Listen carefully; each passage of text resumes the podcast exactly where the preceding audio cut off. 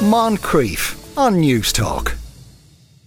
Our next guest can hold her breath for a very long time. Claire Walsh from Kildare is a free diver. She was the first person to represent Ireland at the World Freediving Championships in 2019 and is the author of Underwater How Holding My Breath Taught Me How to Live. Afternoon, Claire. How are you? How I, I did say six minutes, but it's not exactly six minutes. It's 5.59. 5.59. Sorry, it was wild exaggeration there. Who's timing you? How, or how do they time it? with a stopwatch. So there's someone in the water with you, and they have a stopwatch probably over your back, and it starts once your airways are submerged, and the minute you come up, stop. Right. So you think they'd have given me the extra second, but every You'd time, five fifty nine. And how do you explain the process of how you get down? So, freediving, it's a sport of holding your breath underwater, and there are lots of different dis- disciplines. So, that 559 is me lying on the surface of the water, not moving. So, that's going to be your longest breath hold. The real showstopper, in my opinion, is depth.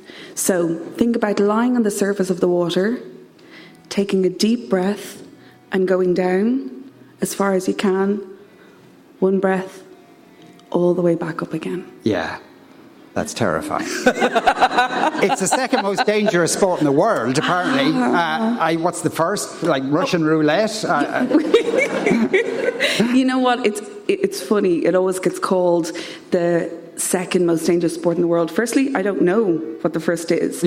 But I think to focus on the extreme elements of the sport, and there is a dangerous element, obviously, but to focus on that would to to would do the sport a real disservice. yes, yeah. And, and so, th- like, when you're going down, um, are, like, do you feel stages in, in your own body's reaction to this? Yeah, absolutely. So the first 10 meters are probably the hardest because you're overcoming positive buoyancy. So you have to work that little bit mm, harder, but also have to be really efficient in your in your movements. And then there's a point at about 23 meters for me where you don't have to do anything. And I can close my eyes. I'm sinking because I'm now negatively buoyant. And it is like do you ever fall asleep on a bus and you're not fully asleep and you're also not fully awake? So it's kind of that in between stage. It's Yeah. kind of dreamlike. And for me, it's the closest thing I'll ever experience to flying. Okay. It's incredible. That sounds very zen. Now I'm selling Yeah. it. now, so, so you go down, and i- mm-hmm. is there a, a point you're aiming at, and you're going to go down and stay there for as long as you can, and then go back up again, or how does that work? So the night before a dive, so say if I'm diving tomorrow and I'm in a mini competition, I'm going to decide how deep I'm going to attempt to go. So let's say tomorrow I'm going to go to 60 meters. So I submit that to the judges. The judges will then set the rope at that depth and off I go. Once I'm down there, I get back up. Okay. There's no hanging right, around at that point. Okay, but what when you're at, when you're you've gone past the positive buoyancy Mm-hmm. stage, what do you think about? Were you ever down there and thought, I left the feckin' immersion on? Always. And I always have left the immersion on or what I'll have for lunch.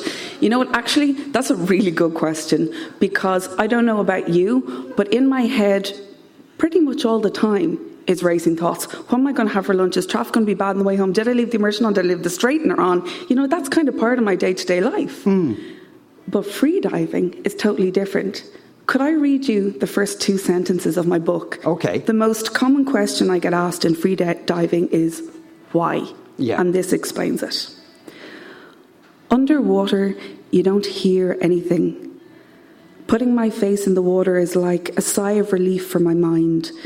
Internal chatter, judgments, and criticism fade to a white noise, and the rhythmic anchor of my breathing through the snorkel lulls me into the welcomed quietness.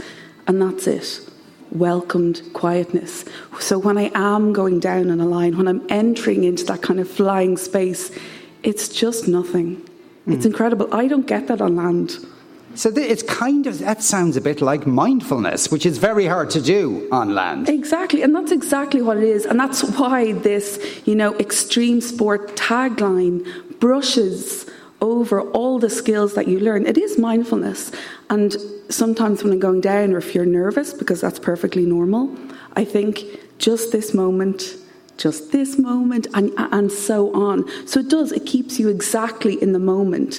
And, you know, a really big part of that is noticing those sensations because let's face it, you're holding your breath underwater, it's not always mm. comfortable, but allows you to create a pause between noticing and reacting. Again, I don't do that very well on land. Yes.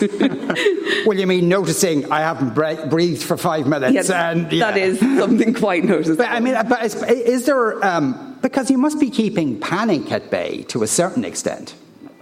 Yeah, like if you're feeling panicked, you probably won't get down very far to begin yeah. with. So we do this um, it's called the breathe up, and that's your preparation before a breath hold. So that's a cycle of breathing that you're going to use to slow down those thoughts, uh, any nerves, to calm your body, your mind, and um, to let go of any tension. So that's the that's probably the most important part of the dive, the time before it. Mm. So if all this has worked, if all this is in place, panic should be very far off, yeah. far away. And me. is there a long, you know, say before each dive you do, is, there a lot of preparation? Would you cut down on the cigarettes for a while, that kind of thing? Definitely you wouldn't have one as yeah. you're getting into the water. Yeah, yeah. cigar afterwards. exactly, kind of to celebrate. Uh, but, but uh, would most of this not take place in Ireland? That like these are, a lot of these would be international events? Yeah, so when I, usually when I'm talking about free diving, I'm talking about depth free diving and I'm talking about the competitive element. Mm. But we're obviously an island. We're surrounded by incredibly beautiful, wild, stormy, gorgeous waters,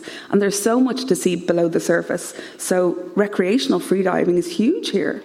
There probably, I can't imagine there ever being a depth competition because our water is quite cold. Yeah. This is done in kind of 29, 30, 31 degrees.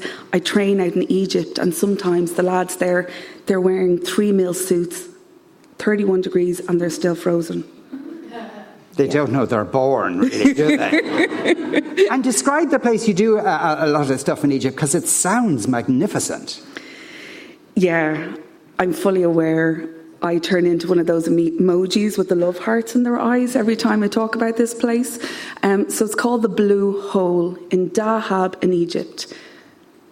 And it's incredible. Yeah. It is coral of colours that you can't possibly imagine. There is marine life there.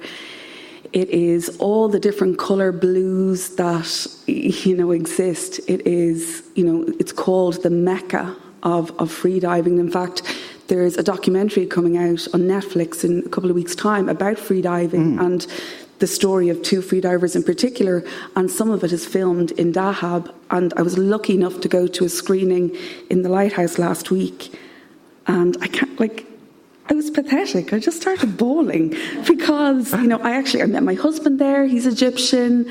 Um, the place is incredible out of the water, not so great. It smells like camels and uh, yeah. neoprene, which is not the nicest smell. But once you put your face in the water, it's a different world altogether. Yeah, and you and presumably you can see everything. It, it, yeah. it seems to be lit, even relatively yeah, deep down. because there's 30, 35 meters visibility.